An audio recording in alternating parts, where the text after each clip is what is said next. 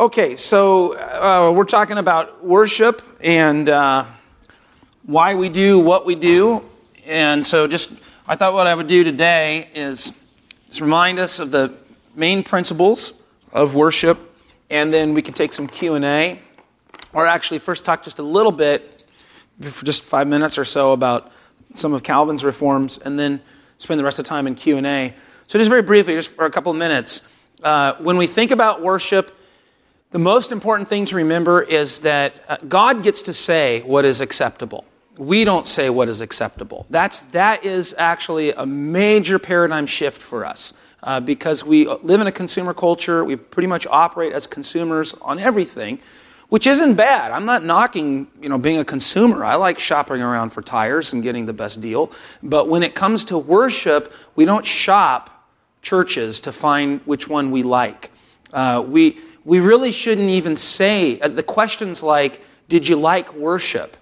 is not a good question to ask. That's too consumer oriented. I mean, I know what you mean by, at least I think I, I think I know what you mean, uh, but it's not a good question to ask. Neither is, Did you like the sermon?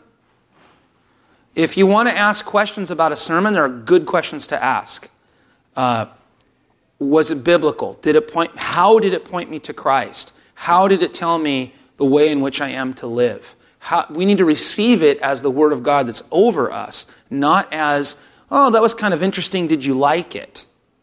And I was talking with somebody recently who says, you know, it's interesting how even Reformed people still talk in that consumer, kind of evangelical way.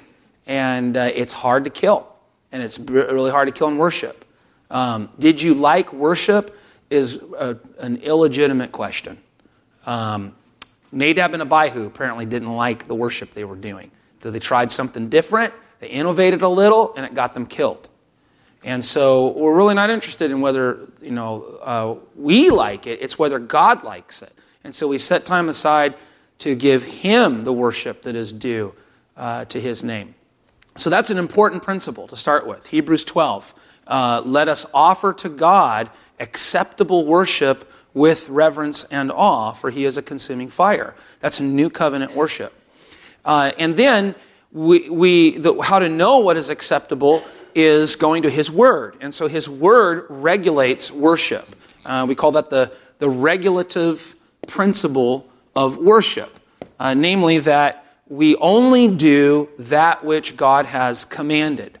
And this was, uh, I can integrate a little bit of Calvin's reforms. This was, that was Calvin's understanding of uh, how worship should be regulated. It was, a, it was slightly different from Luther, who said, well, as long as God hasn't for, forbade something, we can do it. But uh, Luther, you know, often would say these sort of overstatements that later you needed to kind of tie up the loose ends because if you play that out, I mean, that, I mean, did, has God forbade that there is uh, juggling in worship? Has God forbade that there are skits? I mean, you can open that opens the door to anything. And, uh, and Calvin said, no, that just allows for way too much idolatry and superstition. And uh, wrote very clearly in his treatises on worship, namely uh, The Necessity of Reforming uh, the Church, a treatise he wrote in 1544, uh, that you know, it's only that which God has commanded we may do. And uh, what he has commanded, we can discern from the New Testament, are those main elements, okay, which is word and sacrament, and the prayers. So Acts 2:42 is the closest thing we get to a new covenant liturgy. Um, those are the main elements. God speaks to us through His Word, and His sacraments are visible Word we speak to Him in prayer. And prayer is, encompasses a lot singing, psalms and hymns and spiritual songs, making melody in your heart to the Lord, allowing the word of Christ to dwell in you richly, teaching and admonishing one another with that word. Uh, Colossians 3. Uh, we, it, it also involves our confession of the faith as we lift that confession up, saying, Yes, Lord, you are the covenant Lord, and in this covenant renewal ceremony, we are saying we believe your word as summarized in this ancient creed. uh, all of the prayers we lift up for illumination, for confession of sins, for intercession for one another, uh, application of the sermon. Those are all us speaking to God. And when we speak to God, uh, as in the worship service, uh, it should be the entire congregation speaking together, as we do in song, as we do in confession, or it should be uh, the minister who is set apart uh, for this purpose of leading the people in worship. Uh, in worship, there's really no place for a select, uh, non ordained, non office bearer to begin leading God's people in worship. Um, I, and again, this is a modern novelty. You know, I, I told you about the lunch I had with an evangelical pastor, and he says, "Do you lead, or who leads your worship?" And I said, "I do." And he thought that meant that I, wow, you know, I have a guitar and I go and then I preach right after that. He's like, You're doing a lot. I said, Well, it's not exactly what, we, what you think. I, am speaking in the historic Christian way. Uh, the, the, whole service is worship.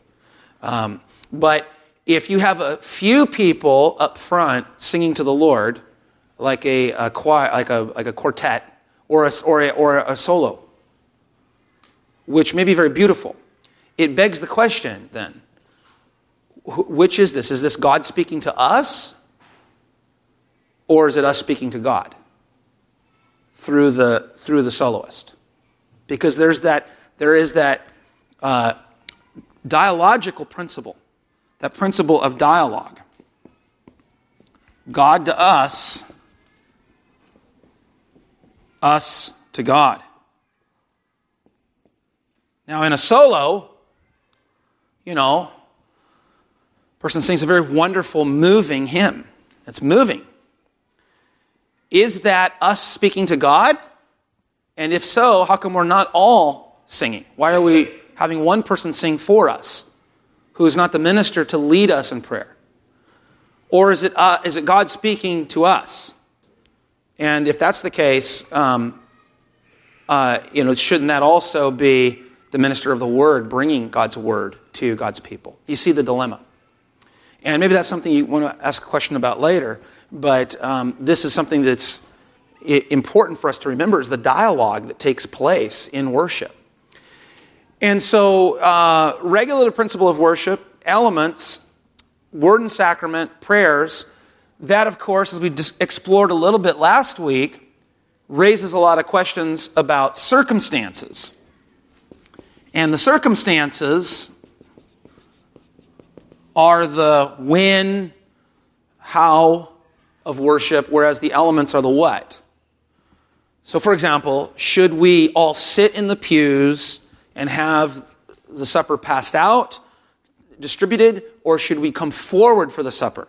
Which is the right way. They're both okay. And this is what we have to understand is that circumstances sometimes we can get real fussy about circumstances. And know, I like to argue the point and reason for the ministerial gown, for a, a, a high pulpit, for people coming forward, but they're only circumstantial. It is not wrong for a church to do it a different way in terms of circumstance. That's everything. 9:30, 10 o'clock. It's, it's what we call adiaphora. It's indifferent. But elements are not. The fact that you have to have the Lord's Supper. Should it be unleavened bread or leavened bread? Oh, there's been all kinds of ink spilt on that. You know what Calvin said? Calvin says adiaphora. Doesn't matter. There's good imagery in both. Unleavened bread is like Passover, but leavened bread, actually, New Covenant, says, you know, it's not something the church should be even, you know, arguing about. It's not, you know, whether or not the Lord's, what's happening in the Lord's Supper is a point to be argued, not um, what kind of bread. We use Hawaiian sweet bread, by the way, which is good, and port wine. And so, circumstantial. And there's reasons for that. Who gets to say what the circumstances are? Who gets to say what the circumstances are? The elders. Thank you. Just want to make sure, you know, standing there looking like, I don't know. Um, you? No, I don't. I have to submit to these things as well. I make my case and uh, for something, or at times I say, you know, here's either one, but I'm only one voice amongst all the elders, and uh, the circumstances vary. And so, regulative principle of worship, dialogue, it's also a covenant renewal ceremony in which God, the covenant Lord, summons his covenant people and he condescends and speaks to them. Okay. And so, as we went through the liturgy, which just means order of worship, we looked at each one of those elements and uh, see how they're biblical, how they also have historical precedent, and ultimately how the, how the liturgy that we use in our church uh, is very similar to the liturgies of the 16th century. Uh, Calvin, Knox, Bucer, and those liturgies were very similar to the liturgies used in the early church. You know, uh, Irenaeus, Cyprian, Tertullian, uh, uh, Justin Martyr, and um, so there's continuity in the historic Christian church. The Reformation was not a revolution uh, of worship, it was simply a removal of idolatry and superstition and holding fast to those things that are good.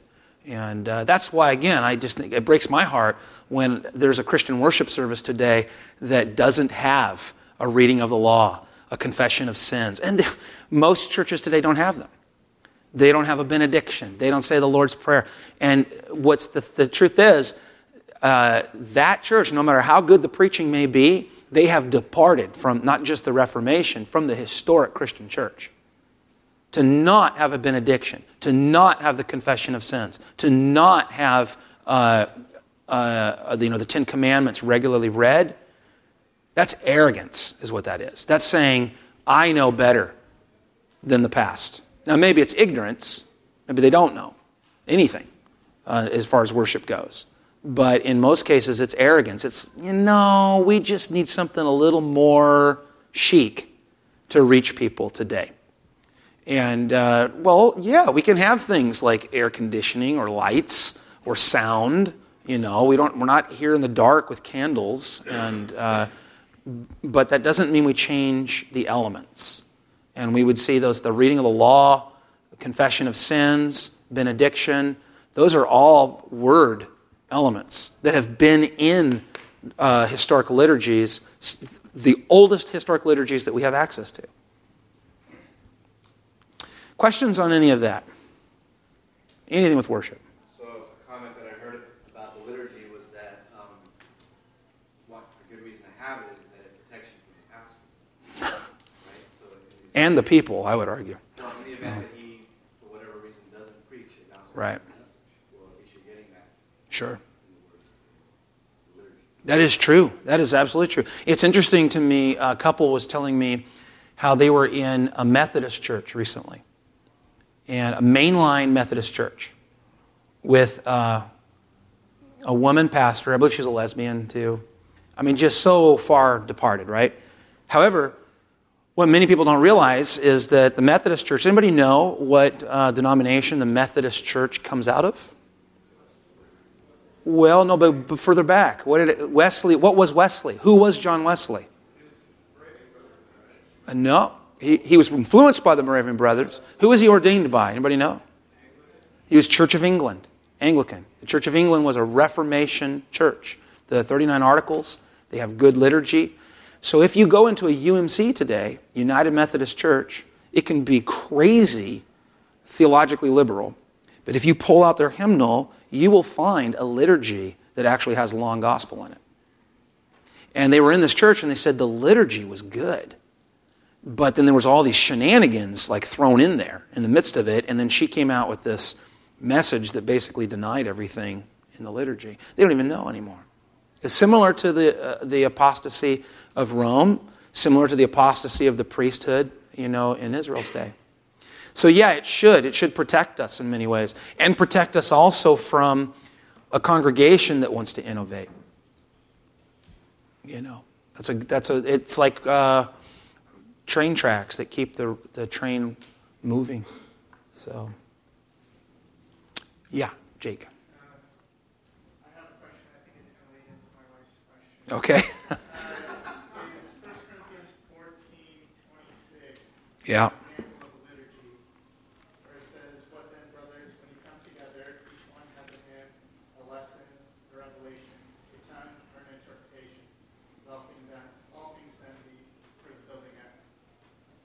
Well, it's not a liturgy, but what he's talking about, what he's you know, the greater context here is he's trying to bring order to a church that was incredibly uh, disorderly.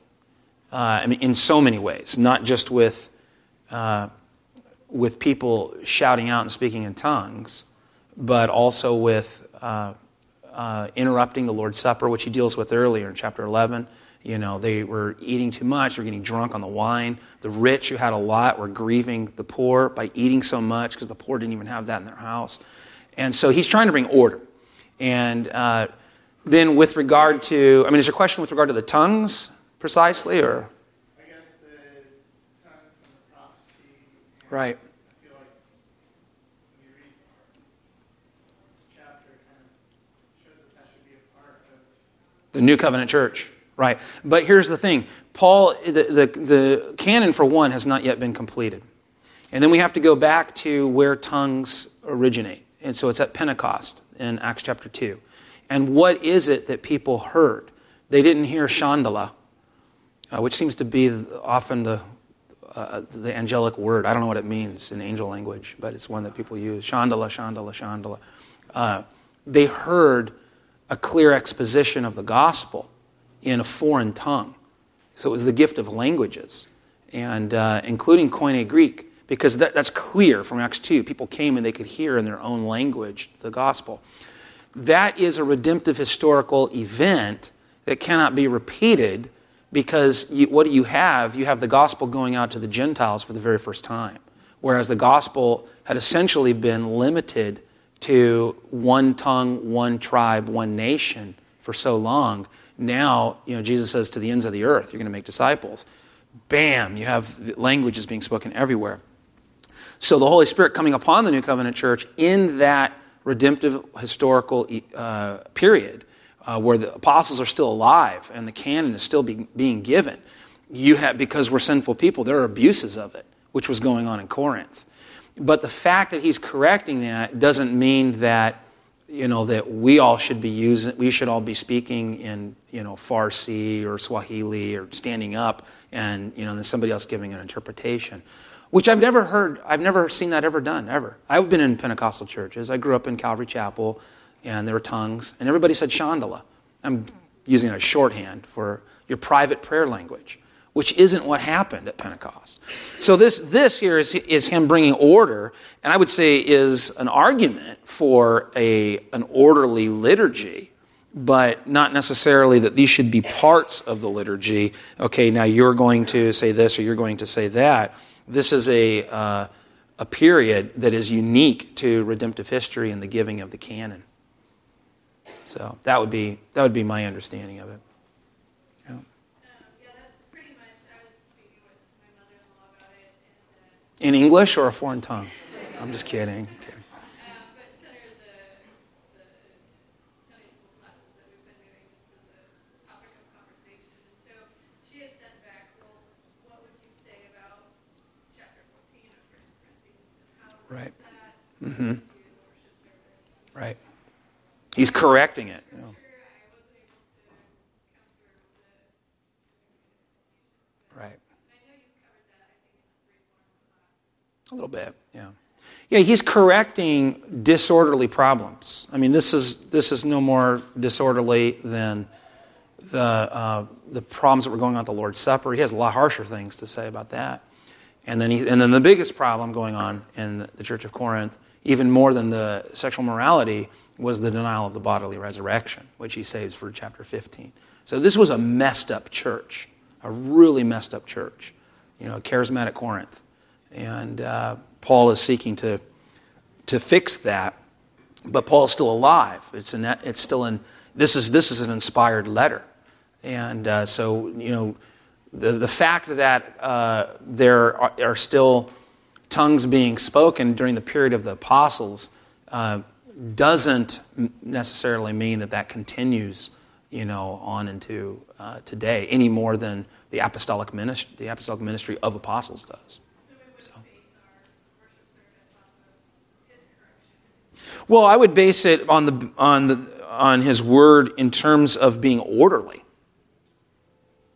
not having disorder. Right. Yeah, no more than uh, using the Psalms as proof texts for guitars. I hear that a lot. Well, the Psalms are filled with references to praising God at the tambourine and the lyre, and so you, people pull out their tambourines. And, well, we have to remember that David is writing in the context of temple worship. And so that this is all Levitical worship that has been fulfilled in Christ. And so, if that continues on, then we could say that animal sacrifices continue on, um, or other temple elements. We are the new temple. And uh, so, while we do praise the Lord, I just don't think that's a good argument for instruments. Now, I'm not opposed to instruments, you know, because it's a circumstance. And I would even say, in principle, in principle, if you say a piano is okay, then a tambourine is okay. The question is the continuum of wisdom. What is more wise? What is less wise, right? And so, because I, have met a lot of Reformed people who, who act like you got to have an organ, you got to have an organ for it to be Reformed. I'm like, really? What did people do before organs? And by the way, Calvin hated the organ, hated that. He hated worship, uh, um, music all, or uh, instruments during worship altogether. I think the most wise thing of all would be have no instruments. It's the wisest. You totally uh, remove yourself from having any kind of consumer inclinations. The problem is, it's really hard to do. And we, we did it for a while. We, we used to have once a month in the early days, some of you might remember, uh, Geneva Sunday, we called it. And we would sing a cappella. And I love singing a cappella, like one stanza, it sounds great. But you try to start a song all the way through and end the song with no nothing there to keep you on tune. You know, a bunch of modern people who've grown up post Beatles and we don't know, read music, most of us. And you know what would happen is the front would be at one pace and the back would be at another pace and then you had corinth going on you know then you had it was like it sounded demon possessed and so you, you needed uh, order to be brought and that's how i would say you apply 1 corinthians 14 it's like, no, no, no, no. Okay, look, we need to be orderly. We need to, God is a God of order. You know, let's have a, an instrument that keeps us on tune. Um, that would be the argument for musical instruments, not the Psalms. And I'm just using that the same principle as, um, as uh, tongues, as a proof text. So.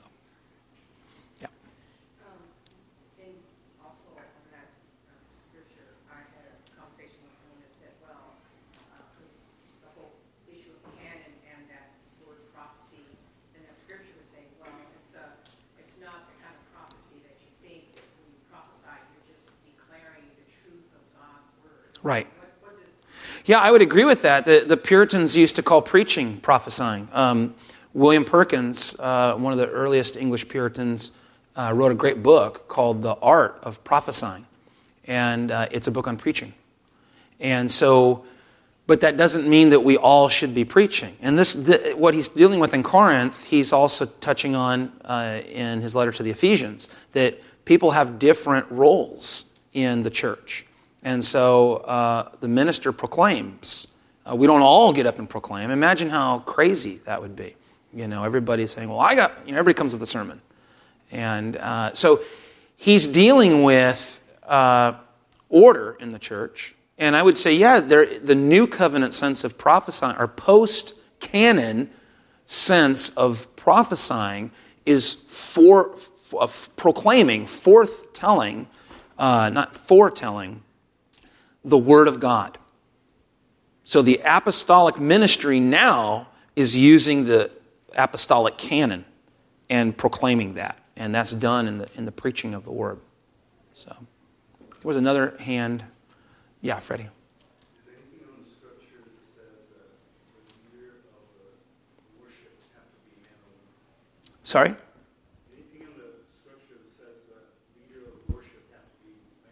Oh, Yes. The question was uh, Is there anything in the scriptures that says the leaders, the leader in worship, well, it has to be a man or woman? It depends, first of all, on how we understand leading worship. If we're talking about, again, a ministry of the word, which is what worship is, worship is a ministry of the word, um, then the leader of worship, the minister, yeah, the scriptures speak about that person being male. But in terms of, uh, you know, someone accompanying the worship with musical instrumentation so that we can all sing together, no, there's, that person is not, their ministry is not a ministry of word. And that's why we call, like the pianist, uh, they're not a worship leader, they're an accompanist. They're accompanying, because the worship is the people of God singing. The, the, the instrumentation is just there to keep us from turning into the Church of Corinth, basically. Um, but in terms of, yeah, the minister being a, a male, uh, yeah, the scriptures are pretty clear about that. Yeah, right. Yeah, well, okay, here's one of those texts that, you know, nowadays is just not going to find itself on a bumper sticker or on a on a refrigerator magnet anywhere, but um, well, it's in the Bible. So, um, I mean, this is one. This is one here, First Timothy. So, and again, no, this is not circumstantial. Paul, okay, this, again, and the context is everything. We, this is something we just, we, we can't hear enough of, guys. When you read the New Testament, when you read the Bible, you have to constantly put everything in context. And so when you pick up the New Testament, you got to ask yourself in every one of those epistles, who is he writing to? Why? When he's writing to Timothy, he's writing to a pastor, the pastor of, Cor- of uh, Ephesus. And well, this is 1 Timothy. He wrote two letters, 1 Timothy, 2 Timothy. They're both to the pastor of Ephesus. And, they, and in those letters, Paul deals with, the, with order in the church a lot and the ministry of the word. And now this is just one passage, okay, but there's a whole bunch we could take from Scripture, but this is a, um, a pretty significant one. Uh, 1 Timothy 2, beginning of verse 8 I desire then that in every place the men should pray, lifting holy hands without anger or quarreling. Incidentally, that's why I lift my hands up when I say let's pray. Um, I'm not just saying let's pray, I'm lifting hands up. And sometimes when I pray, I lift my hands up uh, during, the, during the prayer. Likewise, also, that women should adorn themselves in respectable apparel with modesty and self control uh, now, look, not with braided hair and gold and pearls or costly attire. That doesn't mean that there's something intrinsically evil about braided hair. He's simply saying, just use a little modesty. Some of this, what he's dealing with here, you know, the element here, the principle is modesty. Just be, be smart when you come to church. You know, don't, don't dress like you're going to a nightclub in Vegas. Um, but, and now if you see somebody who is, you don't shun her, she may not know. She, she may be a new believer or an unbeliever, we, and we want her to hear the gospel. But let's be, use a little modesty, he says. But with what is proper for women who profess godliness, with good works. Verse 11 Let a woman learn quietly with all submissiveness. This is where Paul gets labeled chauvinist, misogynist, everything, you know, post feminist move. I do not permit a woman to teach or to exercise authority over a man. Rather, she is to remain quiet. For Adam was, now he gives a reason, for Adam was formed first, then Eve. And so there's this order that he shows from creation, saying that it's not that one is better than another, but that God has made us different. This is, you know, this is all foreign speak nowadays, right? In our world that just says, let's just eliminate all the categories and blend it all together, and you decide what category you're in. And if you want to invent a new category, that's great. You know, and what's coming next is, uh, you know, well, then I can marry my dog. Because who are you to deny me and my identity, right? Uh, that's where we're headed. Paul goes back to creation and he says, look, there was an order that was given, and they're different, male and female. And it, within the church, there's order as well. It's not a matter of quality, it's not a matter of superiority and inferiority. It's simply a distinction of, of use and a designation of role. Uh, just like you have a pitcher and a catcher on a baseball team. Uh, you cannot have a team without both of them. You need both. They just have different roles. And so Paul is saying the same, and he says, based on that, and you know, if you got a problem with it, you can argue with the Holy Spirit. Uh, I didn't write this stuff. Uh, let a woman learn quietly with all submissiveness. I do not permit a woman to teach or to exercise authority over a man in the church. Again, he's writing to a pastor of Ephesus. Now, that has also been abused by some men, you know, uh, in the home, you know, and say, you know, you can't say anything, and uh, or that all women should submit to all men. It doesn't say that. Uh, he says everywhere, wives submit to your own husbands as to the Lord. But in the context of the church, uh, a woman is not to have authority over a man. The elders have a role of authority. The minister is one of the elders, essentially. Uh, he's a teaching elder, and he has a role of authority. And so, yes, yeah, that's right. They're male. And there's no question on that. There's no question on elders. Now, deacons don't have a role of authority. You know, it's a little bit different. And there's argument there for deacons and deaconesses or deacons and you know, women workers, you know, what Paul calls uh, gunnikos in chapter 3, and that's been debated throughout the history of the church. But in terms of elders and ministers, you don't find it. Not in the ancient church, not in the Reformation. You don't find it. That's a modern novelty. Uh, time for one more or two more. Don, you had a question? Okay. That was easy. So as far as, uh, we're in a federation, we have a church order, this goes to uh, the Lord's Supper. Mhm. Actually, Right. This question. And to me, it's like, it's kind of a, dis- I guess I- I'm down with it, going to another um, URC church and show up, I'm kind of expecting the Lord's Supper, it's not there. Right. You're expecting when you go to another URC for it to be as good as Christ URC. And then I know the experience. Hey, hey, I know. Hey, look, okay, and this is not, I'm not bragging in here. Okay, it's just, it's true. You go to another URC and you get, you're a little let down. It's happened. I, I've heard it a million times. And on the Lord's Supper, they're not having the Lord's Supper. Is that, is that the question? Yeah. So, and I know that I could have waited, I could have gone there, you know, thirteen weeks in a row, and I would have gotten it at least once, right? Yeah. Because it's every quarter, right? Our church order says, yeah, uh, a minimum of once a quarter, every three months. I know. It's cray cray. Yeah. yeah. But it's kind of a grace issue, though. I mean, because it's like I don't want to be. I'm not, I don't feel like I'm being legalistic about it. But it's just that it was a missed opportunity. Oh, yeah. Oh, yeah. Big missed opportunity. I agree. Now, is it a worship service without the Lord's Supper? Yeah, it's possible to have a worship service without the Lord's Supper, it, it, but it can't be a church if it doesn't administer the Lord's Supper regularly. The question is, you know, what is regularly? Um, Calvin argued for at least weekly because we understand word and sacrament and we understand, you know, the, the covenant work. You have the covenant promises given and then the covenant sign that follows and even a covenant meal. And that's, you find that all throughout redemptive history. And yet, also, kind of going back to James's question, it protects a little bit. You know, if the guy doesn't get the gospel in the.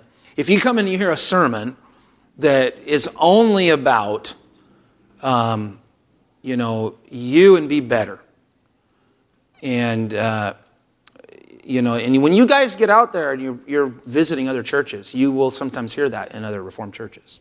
I know you think you hear that sometimes here, but you don't uh, because you know you get to you get to a point where you're used to filet mignon, right? And uh, then it's like, well, well, you know, the seasoning on this one was just a little bit, you know, he could have. Uh. And uh, then you go to another church. I'm, I'm being serious. I'm being honest here. You know, you take it for what it's worth, but it's true. You go to another church, and you're like, whoa, what was that? And there was no gospel. If the Lord's Supper is there, it will protect uh, the people from uh, a sermon that was only law. Now, we need to hear the law. And sometimes when we hear a law, a sermon with a lot of law in it, we're just flinching because we heard the law, which isn't right. But I'm talking about a, a sermon where there is no Christ. No Christ. He didn't make an appearance. And, and then he comes in the Lord's Supper. If you don't have that, it, it, it's a big danger to the church. But on a more positive note, you also want it because, again, it's the natural, it's the natural response, isn't it? Hearing the gospel. Hearing the gospel and, and hearing how Uh, we are right with God because of Christ, and we come to the table. And uh, that's the right thing to do. Why, why don't we all do that? Because in our church order it says four times a year. Why? Well, because that goes back to the city, of, the city council of Geneva that told Calvin he could not uh, have Lord's Supper uh, every week. Because the city council had to approve the liturgy. Because in Geneva, you had what so many conservative Americans want. Uh, you had this sort of holy land where the, the church and state were all wed together, where everybody, where Christianity was the only accepted religion, and you were forced to be a Protestant. You can't force people to be disciples. You cannot force people to be disciples of Christ. And the way Christianity flourishes, the way worship flourishes, is amid false religions. False religions have to be permitted by the state in order for the gospel to really flourish. When the state forces the gospel upon people, you have big problems. And, and Calvin wrote about this, starting with the idea that the city council had to approve the liturgy. So imagine us going to the city council of, of San Diego or Santee and saying, Is this okay? That's what you had in Geneva. And uh, that tradition continued in other places. Uh, in Scotland, partly because they didn't have enough ministers to serve the Lord's Supper. They would have elders read the, um, the sermon. And it continued. And then, you know, a lot of times our practices, we do things because we've just done them. And then we start thinking that precedence is orthodoxy. Well, whatever I've done must be right. I don't know why we do it, but it must be right because we do it. And we're conservative Christians, doggone it. And so if you change something, that means you're progressive and liberal. If you keep it, that means you're conservative and biblical. But what if what you are conserving, that's why, that's why I love my brother Eric Anderson, he's always saying, and what do conservatives conserve? You have to ask, what am I conserving? if I'm, if I'm conserving a practice that is not biblical, then that's not good, and that has, that has to change. So, I might not air this one on there because, but you know, it's, it's the truth. So, it's a practice. Here's another one. How many of you came from churches where you had monthly communion? Wow, I thought there'd be more hands than that. Um, where is that in the Bible? Why monthly? Well, but isn't it easier just to remember Sunday? Why monthly? That is a mystery to me. I want to know. Why monthly?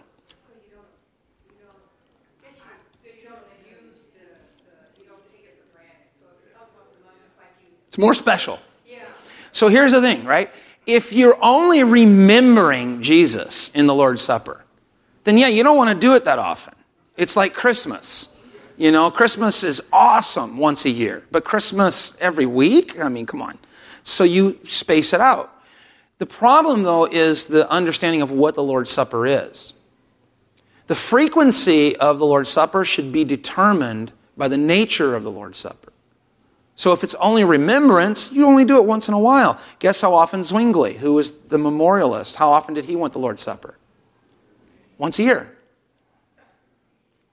And, but if you know that you're receiving Christ, his body and blood in heaven, then I want that as often as I can get that. Which I think a minimum should be weekly. You know, there are churches that argue even for having it morning and evening. And uh, we, had, we came from a church that was monthly, and it alternated before between the morning service and the evening service, just so you can catch it. All right. What if you're sick that Sunday? Then you got to wait an extra. Yeah. And then you have disciplinary issues. If you have somebody that's barred from the table for delinquency, then it's easier for them to skip out that Sunday or, you know, it, there's a whole bunch of reasons why it doesn't make sense. But it comes down to I want to keep it special. Well, isn't the preaching special? Isn't the singing special? Maybe we should, maybe we should only go to church once a month. You know, uh, it, the argument fails. So. Uh, we should stop. I think it's quarter after. If you guys have more questions, I'll, I'll uh, be here to to answer, but um, I think I've already gotten into enough trouble. Women in office, weekly communion, geez, what else? Music. Uh, no, it's all good stuff. I, I enjoy talking about this, and, and I, I do want us to, um, to know why we do what we do, and to, and to know that we're not doing this liturgy just because we do it, that there's a reason for everything we do, and that we need to know those reasons and we need to pass it on to our children. If we just do it without asking a question, why? Like I said, even why does he raise his hands and say those words? If we don't tell our children, it will break down at some point, and they'll just say, well, this is boring. I found something more exciting. We need to know why we do what we do. And so these discussions are good to have. They're good to have. So let's pray. Our Father in heaven, we, we do thank you for the opportunity to come and worship you and to pray, to sing, to confess, and to hear you speak to us. Thank you for the opportunity to discuss these things and help us to grow in our understanding of what it means to offer you acceptable worship with reverence and awe. Bless us this afternoon, Lord. Bless our worship this evening. May you be glorified in it, and may you continue to feed us and nourish us along the way. I ask this in Jesus' name. Amen.